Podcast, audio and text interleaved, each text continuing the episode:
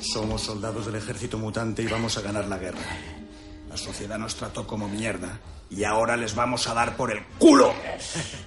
El mundo está dominado por niños bonitos, por hijos de papá. Dios, basta ya de mierdas light. Basta ya de colonias, de anuncios de coches, de aguas minerales. No queremos oler bien, no queremos adelgazar. ¡No! Solo quedamos nosotros, amigos míos. Todo el mundo es tonto o moderno. ¡Sí! Somos mutantes, no pijos de playa ni maricones diseño. Y ahora vamos a enseñar a esos mierdas lo que es terror.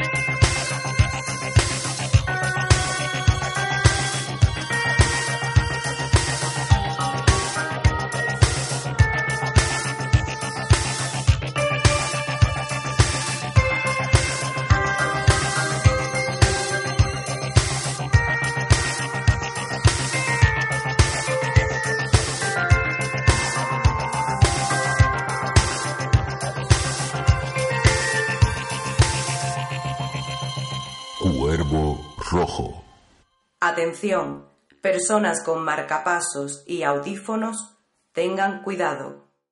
Gracias por confiar en Cuervo Rojo. Bienvenidas y bienvenidos. Hoy el cuarto programa de Cuervo Rojo. Me acompañan Pablo Fulmen, Hola, ¿qué hay? Encantado, una vez más. eh, Ico Rocha. Muy buenas, camaradas. Hoy vamos a empezar con unas noticias calentitas que nos trae Pablo Fulmen y seguidamente tendremos el tema a tratar que será la película de M. Night Shyamalan Múltiple. Bueno, Pablo, cuando usted quiera, díganos qué, qué- qué nos trae calentito del celuloide. Eras the Fullman. Eras the Fullman. Eras the Fullman.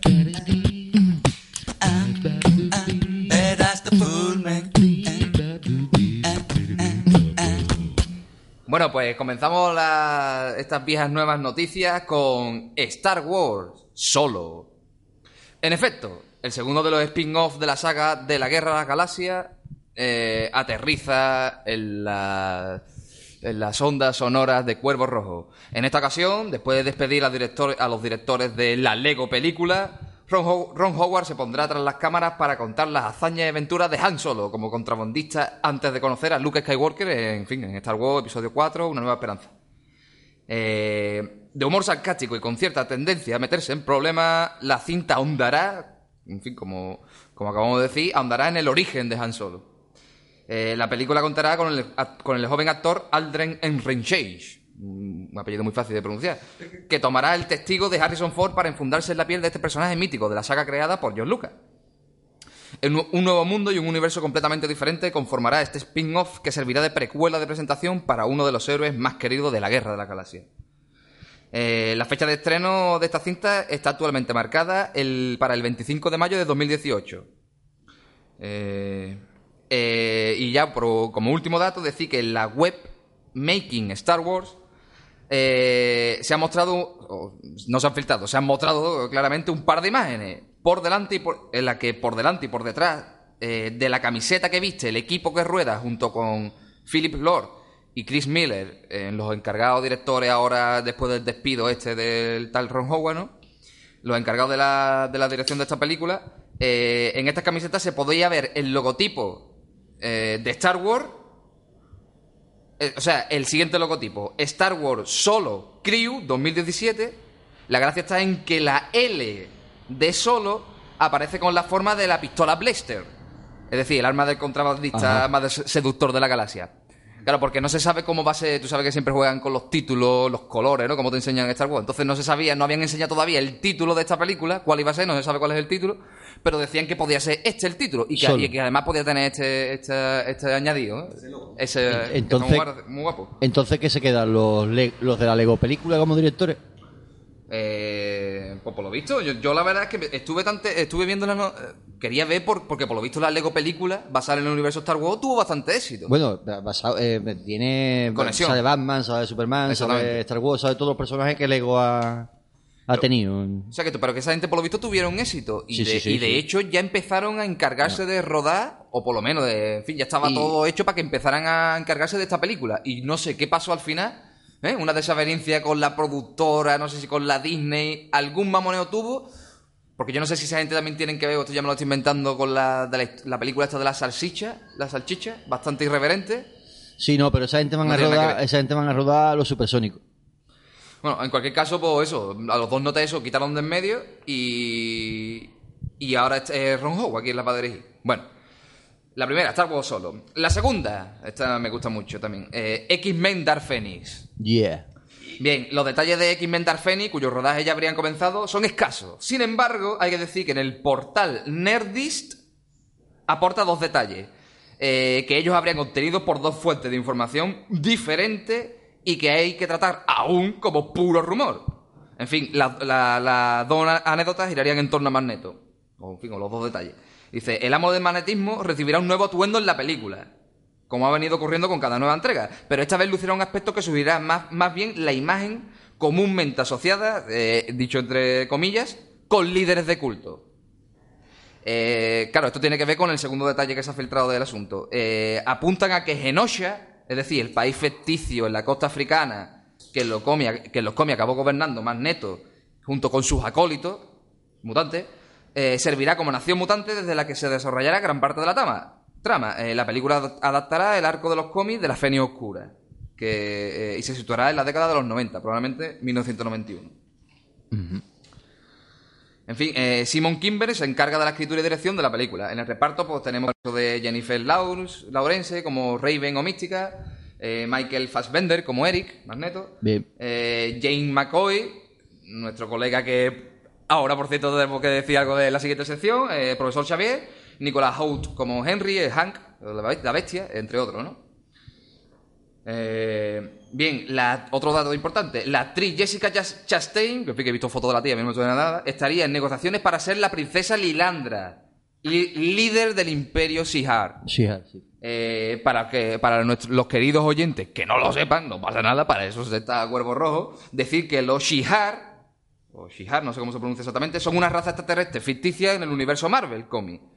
Eh, el Imperio Shihar, o Imperium, es una vasta colección de especies, cultura y mundo extraterrestres situados cerca de los imperios Skrull y Kree.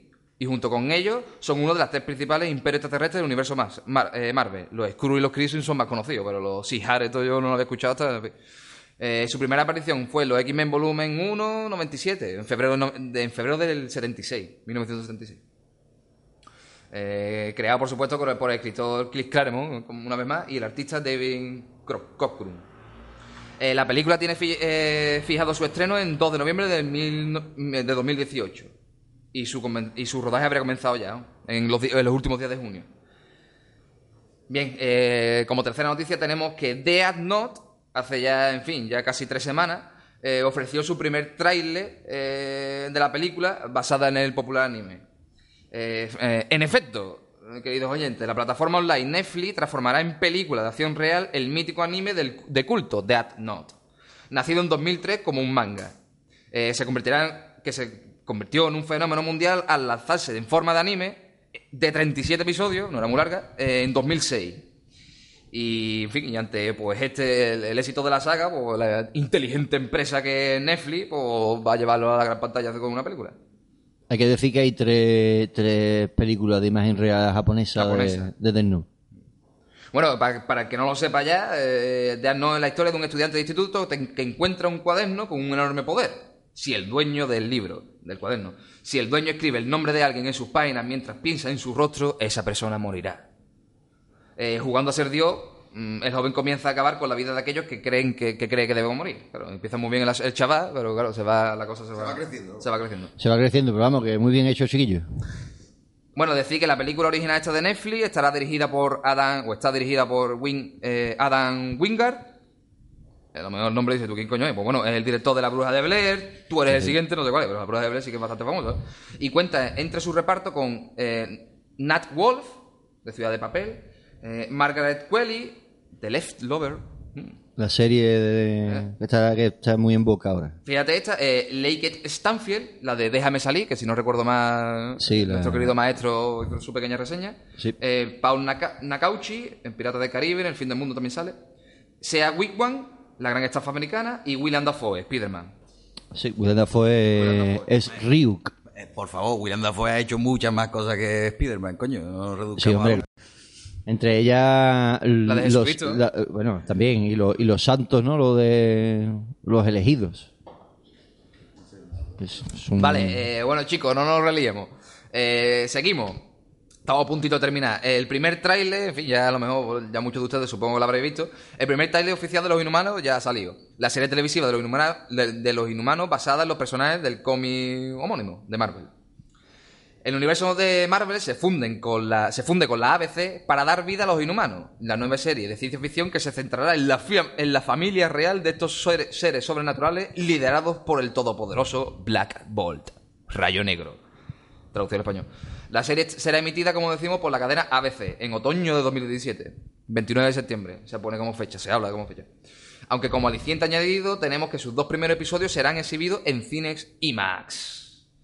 Entre sus protagonistas estarán Ken Leu, Isabel Cornish, Emi Ikwal y fíjate un nombrecito que me trae la chamada. Ikwakor y Sonia Val- Balmores.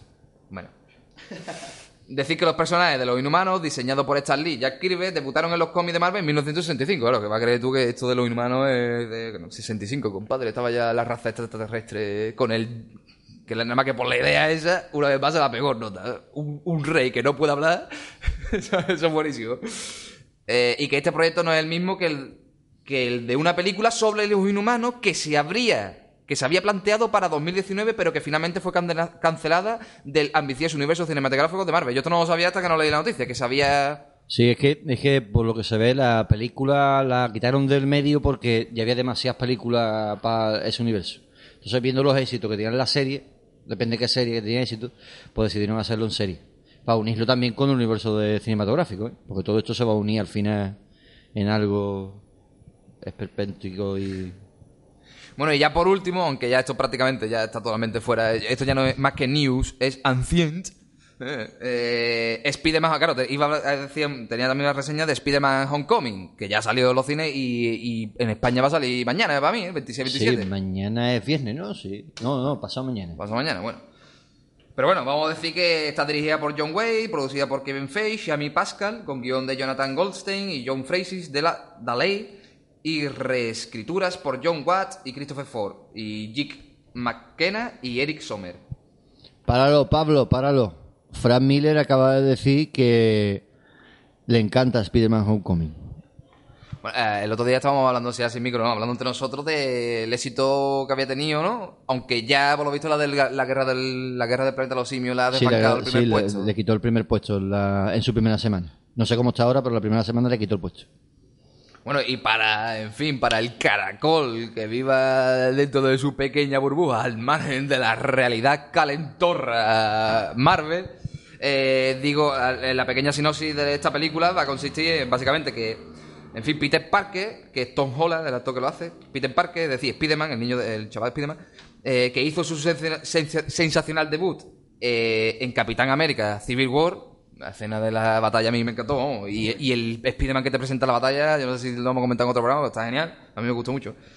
Empieza a navegar en su recién descubierta identidad como el superhéroe lanzatelarañas Spider-Man. Emocionado por su experiencia con los Vengadores, Peter regresa a casa, así comienza la película, donde vive con su tía May, que lo hace una tal Marisa Tomei. Maestro Tomei, sí, señor. Vale. Bajo la mirada vigilante de su nuevo mentor, Tony Stark, desde siempre, Peter intenta regresar a su rutina diaria normal, distraído por los pensamientos de demostrar a sí mismo que es más amistoso, que es más que el amistoso eh, vecino Spiderman, pero también teniendo que aprobar las asignaturas, coquetear con las chiquillas del instituto, lo de siempre. Bueno, las morcilladas de Peter Parker de siempre. Pero cuando el buitre, que lo hace Mi- Michael Keaton, emerge como nuevo villano, todo lo que Peter considera lo más importante estará amenazado. Joder. En fin, y ya lo digo porque lo tengo aquí apuntado y subrayado, porque cuando lo leí en su momento pues me impactó bastante, es que en esta película no hay sentido arácnido, lo que levantó bastante ampollas. que no hay sentido arácnido o que lo omiten, ¿no? Porque en plan como que es que el tío tiene un montón de reflejos, pero no solo reflejos, sí que, que lo detecta antes de que llegue, ¿no? Más bien no es que, eh, que no lo tenga, sino que lo omiten a lo mejor para que mm, ese reflejo que tenga es en verdad el sentido arácnido o como tú decías que puede ser también que mm, todos sus poderes están ahí y van saliendo o emergiendo y, dándose cuenta que los tiene. Claro, los directores, por lo visto, a veces entre, la, eh, entre la espada y la pared han dicho, le preguntaron, coño, ¿cómo que no va a tener Spiderman en sentido arácnido? Y le dice, no, no, no es que no lo vaya a tener. Compadre, es que en las anteriores sagas de Spider-Man le han dado mucho protagonismo a ese superpoder. Y están un poco cansados, queremos enseñar otra cara de Spider-Man centrándonos en otras cosas. No es que no lo tenga, y como excusa, como entonces, como es Spider-Man joven, entonces todavía to- todos sus poderes van a estar latentes. Ya en, siguiente, en la siguiente película seguramente veamos a Spider-Man en cámara lenta, en cámara lenta, esquivando golpes de, los, de sus enemigos. Ya veremos a ver qué, qué pasa con, con la saga de Spiderman. Bueno, las noticias calentitas, ¿no? Eh, bueno, pues hasta aquí la no- las eh, nuevas viejas noticias y ha sido un placer.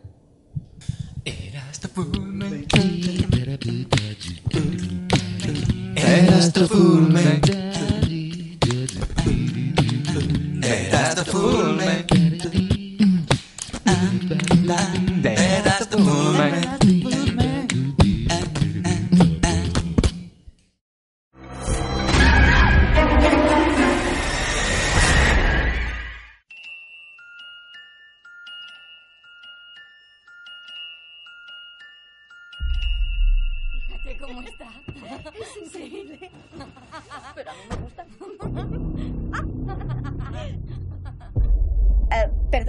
se ha equivocado de coche.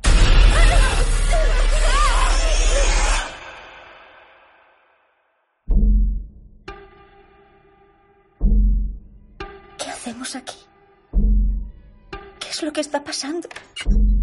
Me enviaron a buscaros por una razón. Hay una flor en la almohada, en el baño, como si fuéramos importantes. La única posibilidad que tenemos es atacar a ese tío entre las tres. ¿Quién es? Quizá pueda ayudarnos. ¡Estamos aquí! ¡Aquí dentro! ¡Estamos aquí! No os preocupéis. No le está permitido tocaros. Sabe por qué estáis aquí. Él me escucha siempre.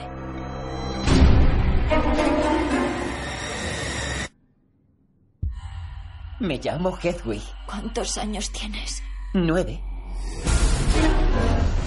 Nunca había visto un caso como este. Dentro del cuerpo de Kevin conviven 23 identidades. ¿Quién eres? Ayúdame a salir de aquí, Hedwig. ¿Pretendes engañarme? Me chivaré. ¿Pero qué lista eres? Un individuo con personalidad múltiple puede alterar su química corporal con la mente. Alguien viene a por ti. ¿Quién viene? La bestia.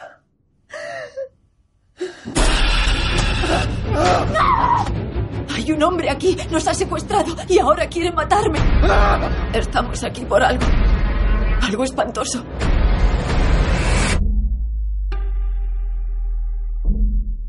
El mundo lo entenderá ahora. La bestia es real.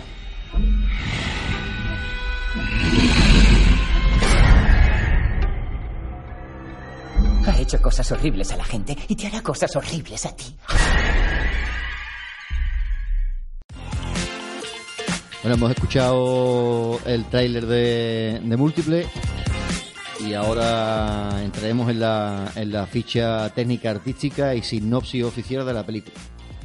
El título Múltiple, eh, en versión original Split, el año 2017, el país Estados Unidos, director M. Night Samalian, guion de M. Night Samalian. La música es de Wes Dylan Thurston, fotografía de Michael Yulakis y la productora es Universal y Blumhouse Production.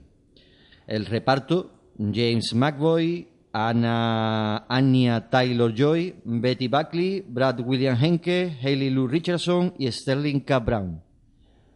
Y la sinopsis oficial es, a pesar de que Kevin, James McVoy, le ha demostrado a su psiquiatra de confianza, la doctora Fletcher, Betty Buckley, que posee 23 personalidades diferentes, aún queda una por emerger, decidida a dominar a todas las demás. Obligado a raptar a tres chicas adolescentes encabezadas por la decidida y observadora Casey, Anya Taylor-Joy, Kevin lucha por sobrevivir contra todas sus personalidades y la gente que les rodea, a medida que las paredes de sus compo- comportamientos mentales se derrumban.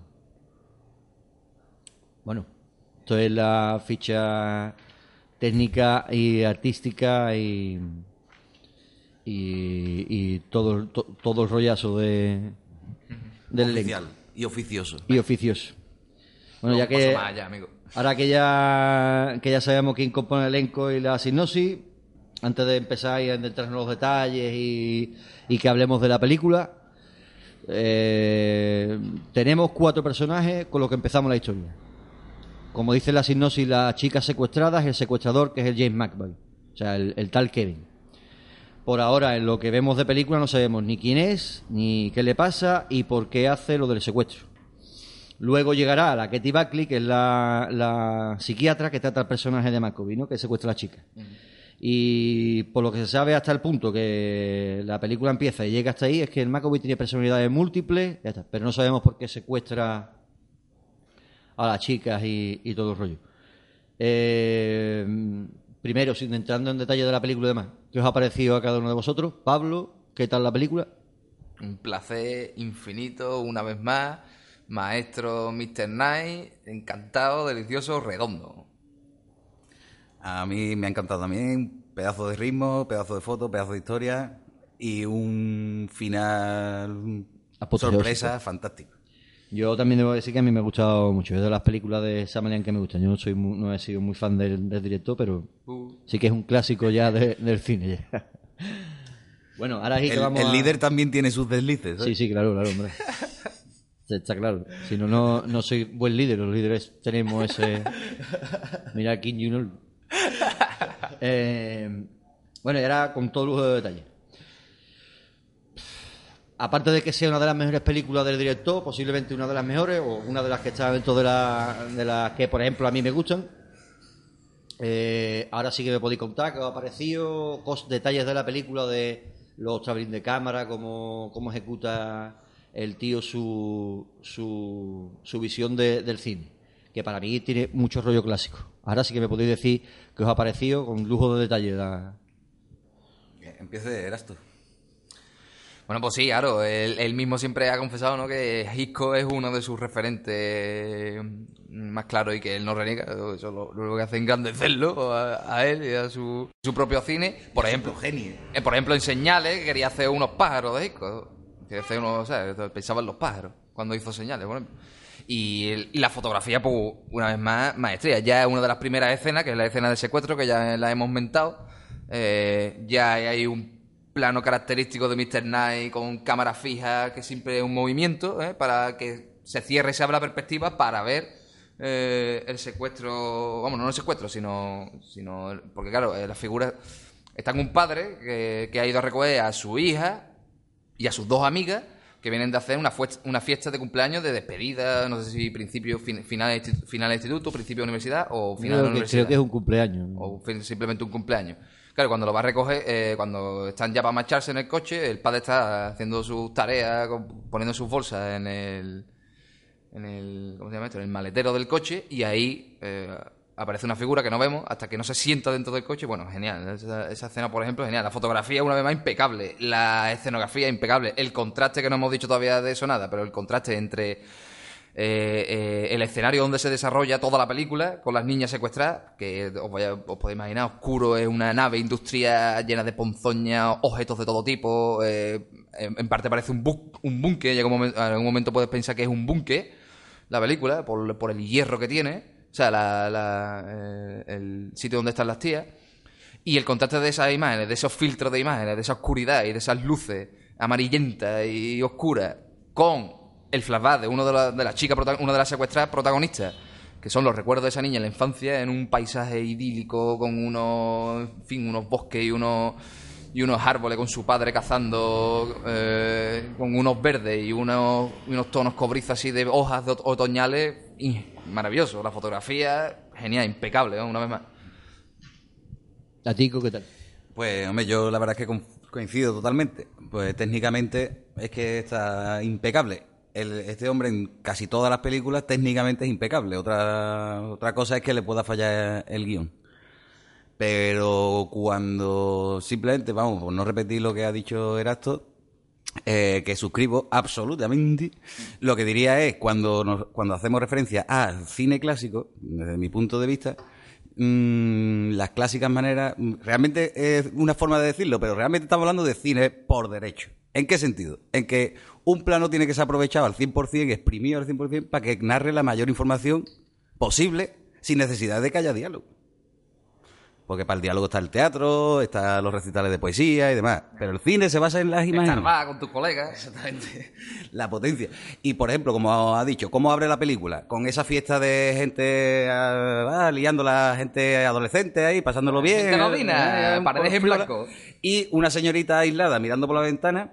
Hombre, que tampoco que sea una por su novedad, no, no, no tanto la novedad, pero sencillamente te está explicando ya cómo es el carácter de esa persona. Sí, con una imagen te está dejando claro. Exactamente. Y, y así a lo largo de toda la película, vamos, que no hace falta.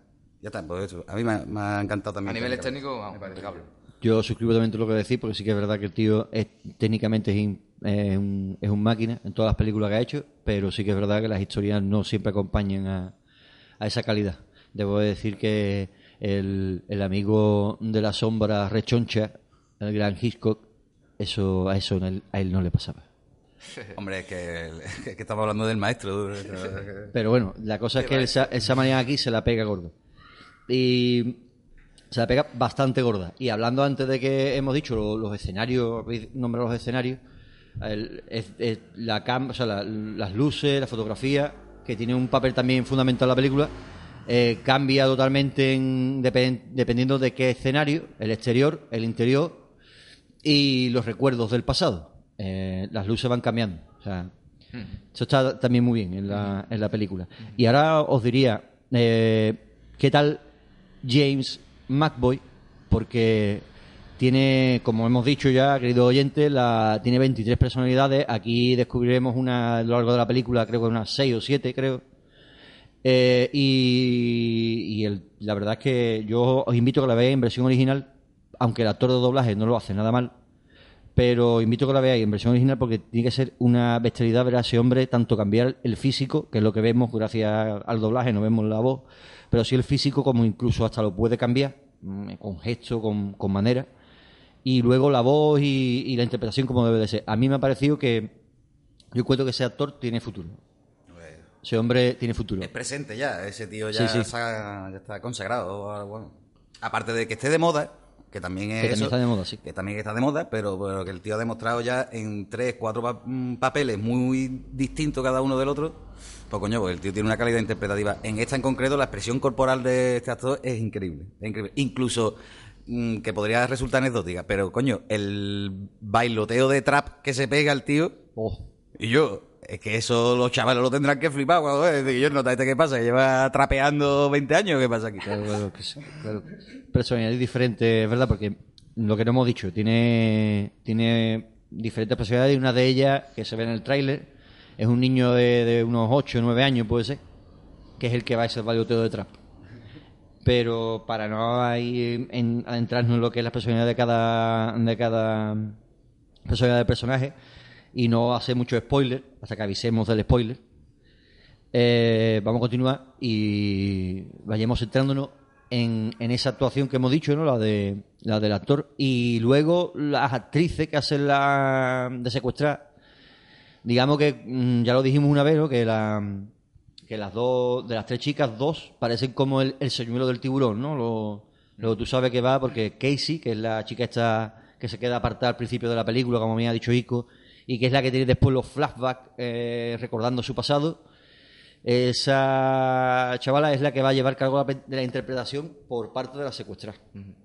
Y la verdad que también la actriz, bien, porque el papel que hace de, de chavala es introvertida, solitaria, que parece que puede ser algo chunga, pero eso, la- el papel muy bien también de la actriz. También debo decir que la actriz que hace de la, mm, de la psiquiatra, también muy bien, la mujer hace una interpretación muy buena. Una señora, sí, sí, totalmente. señora muy bien. Y ahora hablando de estos tres personajes, pues son los que tenemos un- ahora, claro, más, la- más el señor del tiburón, eh, la doctora Fletcher, que es la psiquiatra, mm, es el- la que trata al, al James McAvoy, ¿no? Al Kevin. Ahí vemos nosotros como ella intenta darnos, nos va a contar más o menos qué es lo que le pasa al personaje durante la película. Y a mí, por ejemplo, que ahí os voy a lanzar la pregunta, a mí me parece que ella es muy pasiva al, con respecto a su paciente. Y yo ya no sé si bien es porque no sabe mm, que el tío se está volviendo más ara del todo, o, o porque tiene tantas ganas de revelarle al mundo que realmente la mente domina el cuerpo y pueden ser personas excepcionales o que tengan incluso unos ciertos poderes, las personas que tienen problemas de trastornos mentales, que ya no sé yo si es que él lo sabe y lo quiere pillar infraganti o es el, es- tiene tantas ganas de, de- de que su base científica sea al final algo aprobado que lo deja, lo deja, lo deja, lo deja hasta que es demasiado tarde. Sí, más bien esto último. Le ciega, ese, le, yo creo que le ciega, se deja cegar, está totalmente, está tan convencida en lo que has dicho, en que esos trastornos de personalidad, es decir, es que el que esas enfermedades, en verdad no son enfermedades, sino que son eso, son el, el último, ¿no? El último misterio de este mundo De ya sin, humana, sin misterio, o- efectivamente, y que al final eso, eh, y encima es la puerta, o puede ser la puerta de un mundo de posibilidades jamás... eh, eh, jamás realizadas, como puede ser eso, superpoderes, habla de ejemplos concretos, que si trastorno de personalidad una chica es alérgica a tal cosa y eh, otra personalidad de esa misma persona no tiene esa alergia, o incluso ceguera, cosas más ya cuestiones que...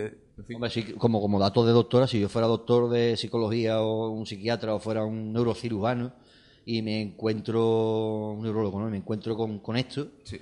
yo como científico y curioso quería llegar hasta el final para ver qué es lo que Mm. pasa con el tío, porque Hombre, yo también creo eso, que simplemente es bonita y que podría trabajar en la cadena C, vamos, perfectamente. del tirón. Entonces, peca de ingenuidad un poco. Eso sí se le puede reprochar. Es, el único pero que yo le podría poner a la película, que uf, demasiado ingenua esa doctora. Además, se supone que tiene experiencia con muchos pacientes, conoce los límites, porque claro, dice, este se porta bien, bueno, pero es que el otro que tenía, pues no sé, había tenido muchísimos problemas, lo habían echado de todos los trabajos, o sea que era un tío bastante inestable. Pues coño, por, por extensión se lo podría haber ap- aplicado a este también, pero no lo hace. Entonces yo creo que es bonita y ya. Así que es muy... Bueno, entonces, con todo esto, Sam Alian consigue lo- su propósito. Para mí, por ejemplo, sí. A mí la película me agobia en muchos momentos. En momentos del secuestro, tensión a borbotones. eh, mucho interés por saber más sobre las personalidades del protagonista. Y también momentos de mucho agobio en, en el, en el flashback que para no, para no relataros nada ni deciros nada de lo que hay, para que veáis la película, porque eso, cosa que os perdéis, si no lo hacéis, iréis al infierno. Y, y la cosa es que el tío consigue el, el efecto que, que él quiere. Es, El agobio de, de estar una persona encerrada, te lo transmite. Y, y los trastornos personales de cada personaje en la, en la película. Incluso, incluso el agobio de, de tú de decir a la tía, a la doctora Fleche, y ya, tía, haz algo. O sea, ahí muy bien por Samarian. Sí, sí, ahí eso que tú has dicho es verdad, porque puede ser, además teniendo en cuenta que eh, lo que hemos dicho antes, del tío que es tan clásico, eh, al final no deja de ser un recurso clásico. Exacto. Te pone un personaje tan cándido que el, el espectador está diciendo, pero por favor reacciona ya de una puta vez, ¿eh? y no lo hace. Claro, no lo hace, vamos. Y tal, que no queremos hacer spoiler. No, no, ya, ya, ya habrá momento de spoiler, ya avisaremos, ya avisaremos. A, a todo esto, mm, 23 personalidades. En el, la sinopsis, el tráiler, en todos lados nos dice que hay una tal bestia. Mm, igual, para no desvelar detalles de la película, mm, digamos que es una, una metáfora de, de la locura total ya del personaje. Que se va a volver loco del todo y va a ser una siguiente personalidad que esa es la que no va a racionalizar ni nada de nada. Se habéis visto el tráiler, es una putada, pero eh, es así, es- va a ser la, lo- la locura total del, del personaje. Yo, sin decir spoiler, ¿qué os ha parecido la bestia? Hombre, si decís Sin decir spoiler es difícil hablar de la bestia. No, hay que, no hay que hablar. Mm, Bien, sí, no. Genial. Maravilla. Maravilla, claro, así. Así. Y ahora, querido oyente, esta es la película. La película os hemos argumentado que tiene razón de peso para ser vista. Os vais, vais a pasar un mal rato, pero buen rato a la vez, porque es lo que es la película en sí, o sea que vais a pasar un buen rato. Eh, es entretenida, no, es, no se te hace pesada, llega al final y no os habéis dado cuenta. O sea, se habéis dado cuenta de un montón de cosas, pero no os habéis dado cuenta de las horas que han pasado. Y, sobre todo, eh, a lo mejor no de- la mejor película del año, pero sí que es un peliculón de sorpresa de estas que no, que no te espera, porque ya veníamos del incidente y cosas así, y entonces pues no te espera que tú, que este muchacho nos vuelva a sorprender con él. Perdona, no es la mejor película del año quizás porque es una película que carece de pretensiones, lo cual lo veo estupendamente. No, no, es estupendo, estupendo. Entonces, es una película que simplemente el tío ha querido hacer un thriller psicológico, dándole una vuelta de tuerca más, y te ha hecho un pedazo de thriller psicológico. Vamos, eso está. Te lo ha hecho genial. Y eso, y tiene elementos que son de lugar común incluso, pero es que como lo ha tratado el tío está genial. Entonces, claro, por eso a lo mejor no, no es la mejor película del año, pero es una gran película y ojalá todas las películas tuvieran este nivel, que es imposible. Bueno, pues queridos oyentes, ahora yo os aviso ya, spoiler del gordo y madre de nuestro ordenador central va a dar su aviso. Spoiler, spoiler, Bueno, eh, os vamos a ponernos en situación. Eh, la película ha terminado. Termina la película. Ya quien se ha salvado se ha salvado. Quien no se ha salvado es que no ha tenido tiempo de esconderse.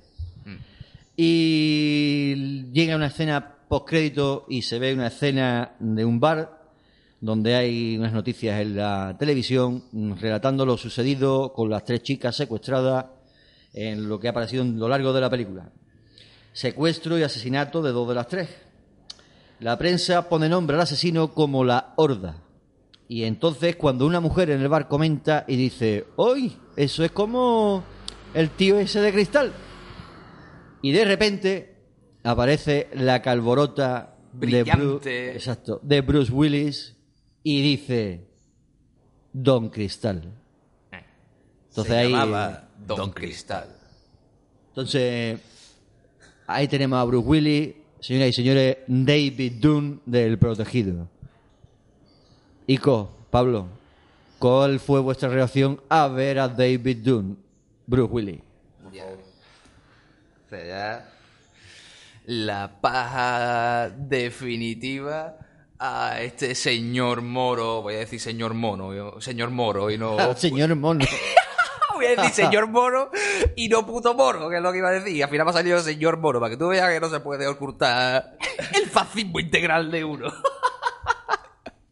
Frank, Frank Miller lo posee.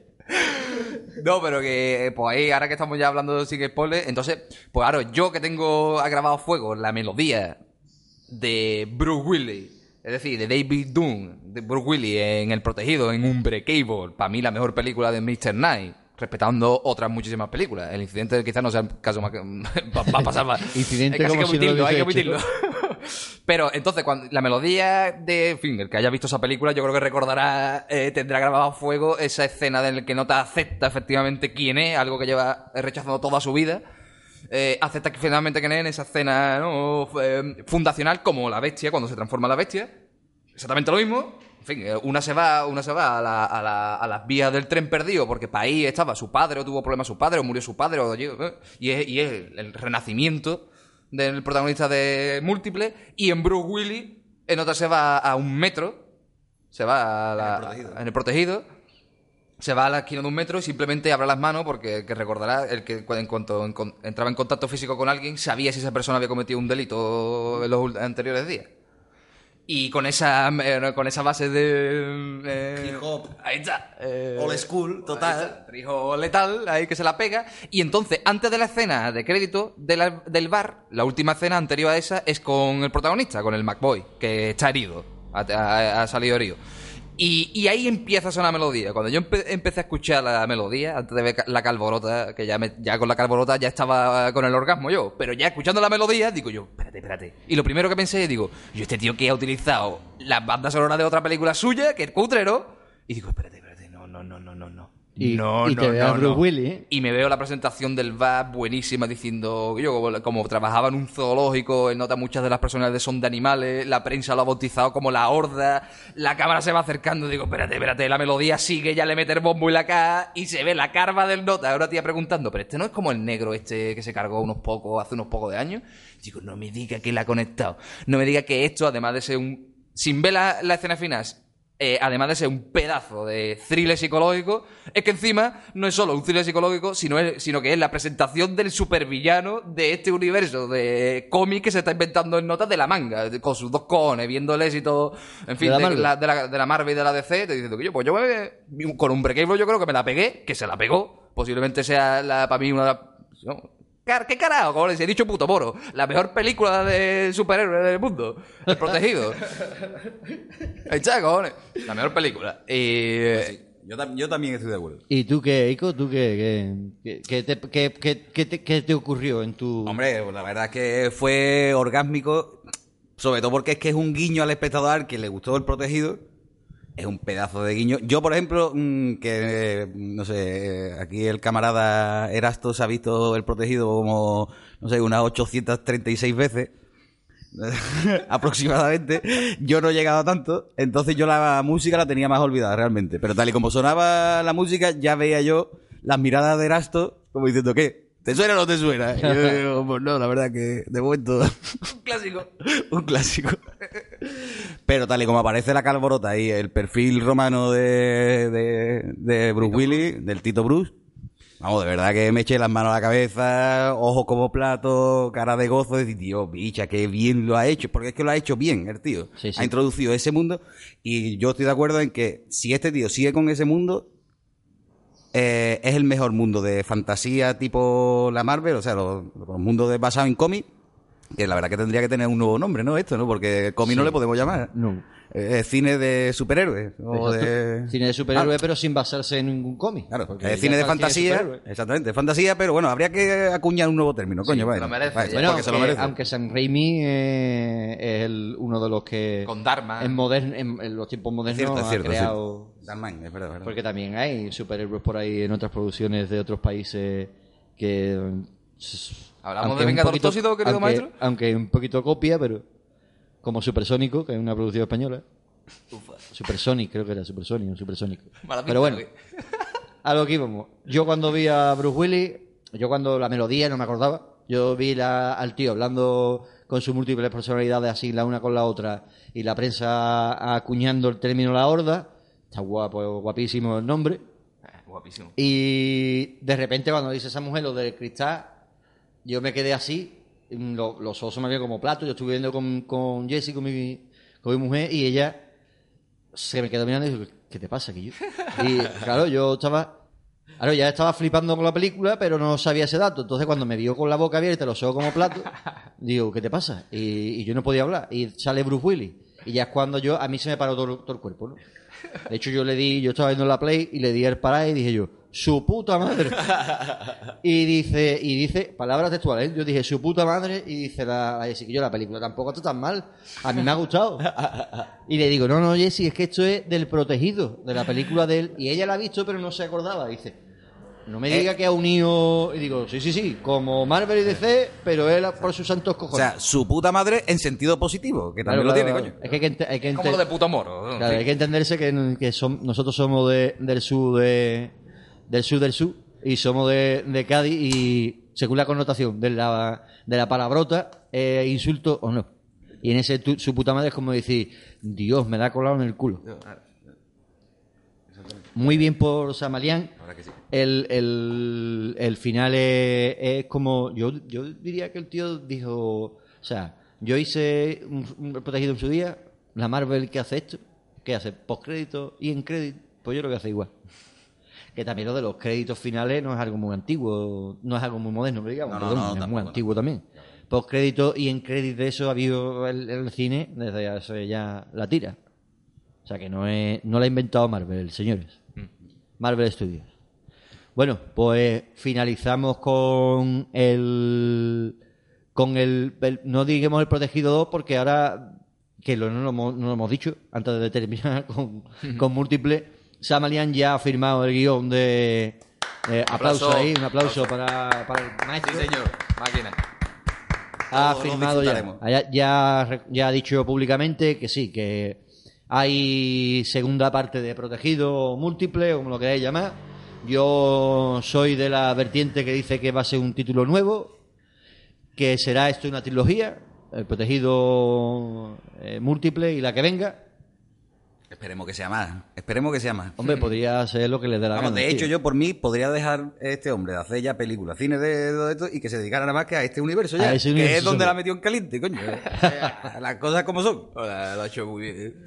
Hombre, la verdad que, que, mm, en el, ver sagas en el cine está muy manío, pero inventar un universo para películas, yo creo que poquito, lo de Marvel que se ha hecho ahora, ¿no? Pero un universo de películas así que estén todas unidas, incluso por diferentes directores y eso, eso yo creo que nunca se ha hecho. ¿eh? Claro, porque ya es que especulando así, en un sería casi un mundo ideal, porque claro, tendría que tener una productora de traca pueste por la por la historia, por el universo que está creando el Nota, tranquilo, pero tranquilo. Que está Blumhouse Production, que os voy a decir una cosita que en las noticias no lo hemos dicho, pero ya lo voy a soltar yo ahora un poquito. Que Spawn se va a dirigir y entonces pues Blumhouse está dando dinero ahí a mucha gente y una, una de ellas es a, a Thomas Farline. Veremos a ver qué hace Thomas Farline, que los juguetitos se le dan muy bien. E inventar su, su historia en su día también, pero vamos a ver la película al cine porque se supone que la va a dirigir él, la va a producir él, la- el guion es suyo, más Blue Production. O sea, vamos a ver qué va a pasar ahí. Pues está Blue Production y está Universal. Y Universal quiere pillar cacho ya del, del cine esto de, de universo, porque está el Dark Universe por ahí, de lo de los monstruos de Universal, y está hecho. O sea que a él quiere pillar cacho. De alguna manera o de otra quiere pillar cacho estilo Marvel, estilo DC. Quiere meterse en ese mundo, que como hemos dicho, hay un cine que se llama el cine de superhéroes ya, que es el de la Marvel y DC, y, este hombre pues quiere por, de manera por fuera meterse en ese mundo. La Universal seguro que va a apoyar por eso. Entonces, terminamos ya con múltiples, nos despedimos hasta la siguiente. Ahora os dejamos con la entrevista de José Augusto, el responsable de las tiendas Player vs Player en Cádiz Jerez. Y él nos va a hablar un poquito de lo que encontraremos en su tienda. Y próximamente tendremos más colaboraciones con, con ellos en, en otros temas. Pues nada, sin más, os dejamos con la, con la pequeña entrevista.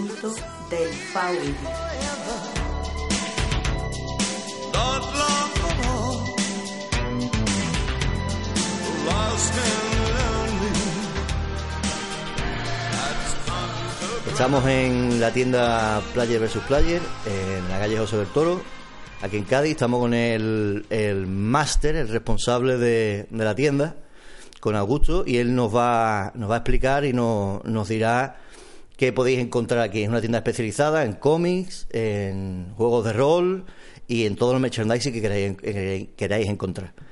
Eh, Augusto, ¿qué tal? Hola, buenos días, ¿qué tal? Eh, ¿Cómo nace la tienda? Bueno, este es un proyecto hace muchos años ya, hace más de 20 años que comencé. Eh, en principio con otro nombre. Eh, y a partir de ahí hemos ido desarrollando. Hace seis años cambiamos absolutamente la manera de plantear la tienda porque vimos que realmente estaba cambiando todo. Que esto pasaba de ser un nicho, algo popular, con las series, las películas Y hemos cambiado un poquito intentando atraer a un público nuevo, a familias, a gente que realmente le gusta esto y que hasta ahora no lo podían encontrar. Tenemos aquí cómics, como has dicho antes, europeo, americano, manga. Tenemos juegos de mesa de todo tipo, aunque nos centramos sobre todo en lo familiar y divertido, merchandising, juegos de cartas, es decir, un espacio un poquito que puedas encontrar algo diferente. Eh, como hemos dicho, una tienda especializada, tienes eh, juegos de rol, la- las cartas, el- los cómics y también tenéis un sistema de carpetas para que pidamos artículos tanto en cómics, merchandising y rol o solo cómics. No, vamos a ver, nosotros lo que tenemos claro es que tenemos que ofrecer algo diferente a las tiendas online. No sé, cuando si alguien pasa por aquí verás que nuestros precios son muy muy parecidos a la tienda online. ¿Qué ofrece una tienda online a veces? Pues comodidad de ponértelo en casa. ¿Qué ofrecemos nosotros? Pues un servicio esmerado al cliente. Por ejemplo, en cómics, ¿cómo se traduce esto? Eh, El miedo más grande que tiene un cliente de cómics es- perder el número justo ese que necesita para seguir leyendo cada semana. ¿Qué hacemos nosotros? Pues ese cliente se abre una carpeta. En esa carpeta él nos dice qué colecciones quiere que le vayamos guardando y sin ningún compromiso nosotros se la vamos guardando. Además de eso, le aplicamos un 5% de descuento. ¿Qué pasa si un día, por ejemplo, él dice, oye, que no quiero este cómic? Pues no pasa nada, lo saca de la carpeta, no tiene que adquirirlo y no, no hay ningún problema. Esto también lo hacemos en juego de mesa, merchandising, la gente tiene, tenemos un sistema de pre-reservas que la gente nos dice, oye, cuando salga tal juego, lo queremos. Entonces, nosotros nos ocupamos que ese juego esté al mejor precio posible en el primer día de que salga al mercado, en manos del cliente, que, que es lo que necesita realmente. Esto lo hacemos con todos los productos que hay en la tienda. Yo soy cliente habitual de la, tienda y debo decir que el, sistema no solo funciona, sino que es muy cómodo para nosotros como, cliente y como fan del, cómic, merchandising y juego. Eh, por último, a mí me gustaría que nos dijera a los oyentes y qué, qué es lo que más se vende en la tienda, en cómics, por ejemplo, en, en juegos de rol y en merchandising. Vale, nosotros tenemos dos tiendas y es curioso que dos sitios tan cercanos tengan públicos diferentes. O sea, en Cádiz, por ejemplo, en cómic se vende sobre todo muchísimo cómic europeo. Americano está de moda ahora con las películas y tal, también se vende bastante y también manga. En Jerez, eh, sobre todo vendemos americano y manga en cómic. En merchandising, en merchandising la verdad es que está todo muy parecido. Siempre eh, esto se ha convertido un poco en una ola. ¿Qué toca ahora? Juego de Tronos, se vende Juego de Tronos. Toca Walking Dead, se vende Walking Dead. Y luego hay un público vintage que pide los clásicos siempre, que esto se vende en todos lados. Juegos de mesa, siempre juegos familiares, juegos divertidos, juegos rápidos, juegos con un precio asequible, se venden en los dos sitios. Ya te digo, la diferencia más grande que hay entre Cádiz y Jerez puede ser eso, eh, el tipo de público, porque Cádiz tiene mucha más tradición de este tipo de tiendas. Ya hace 30 años mínimo que había tiendas, mientras que en Jerez empezamos más tarde. Entonces el público aquí tiene más claro lo que quiere, eh, es- busca cosas más selectas, más difíciles, pero vamos, bien, en los dos sitios. Nosotros lo sabemos, pues, yo tengo bastantes amigos en Jerez con el rollo de, de- de la afición al cómic, que sí que es verdad que hay muchos aficionados al manga, que también en Cádiz los había, los hay también, pero sí que es verdad que aquí hay muchos mm, personas, hay personas más antiguas que les gusta el cómic europeo, sí que, sí que es cierto, y es normal que se, que el cambio de público sea, sea normal en una tienda en otra. Ahora, nosotros estamos en José del Toro, que es la, la tienda que está en Cádiz. ¿En Jerez dónde estáis? En Jerez estamos en calle Descalzos 1, edificio Los Ramos, muy cerquita de la estación de autobuses y de tren. Estamos allí cerquita. Muy bien, pues esto ha sido la pequeña entrevista que hemos hecho con Augusto para que sepáis dónde podéis encontrar eh, temas de rol, cómics, eh, merchandising y ya os digo, es un sitio que está no bien, sino muy bien. Podéis tener lo que queráis y ellos siempre os van a decir el, el día exacto y no hay casi nunca ningún problema con, con el recibimiento de lo, de lo que pidáis. De hecho, yo como cliente estoy muy satisfecho. Bueno, despídete de los oyentes, Augusto. Bueno, pues nada, muchísimas gracias y os esperamos aquí y que comprobéis que nada de lo que hemos dicho es diferente. Muchísimas gracias a todos. Gracias por confiar en Cuervo Rojo.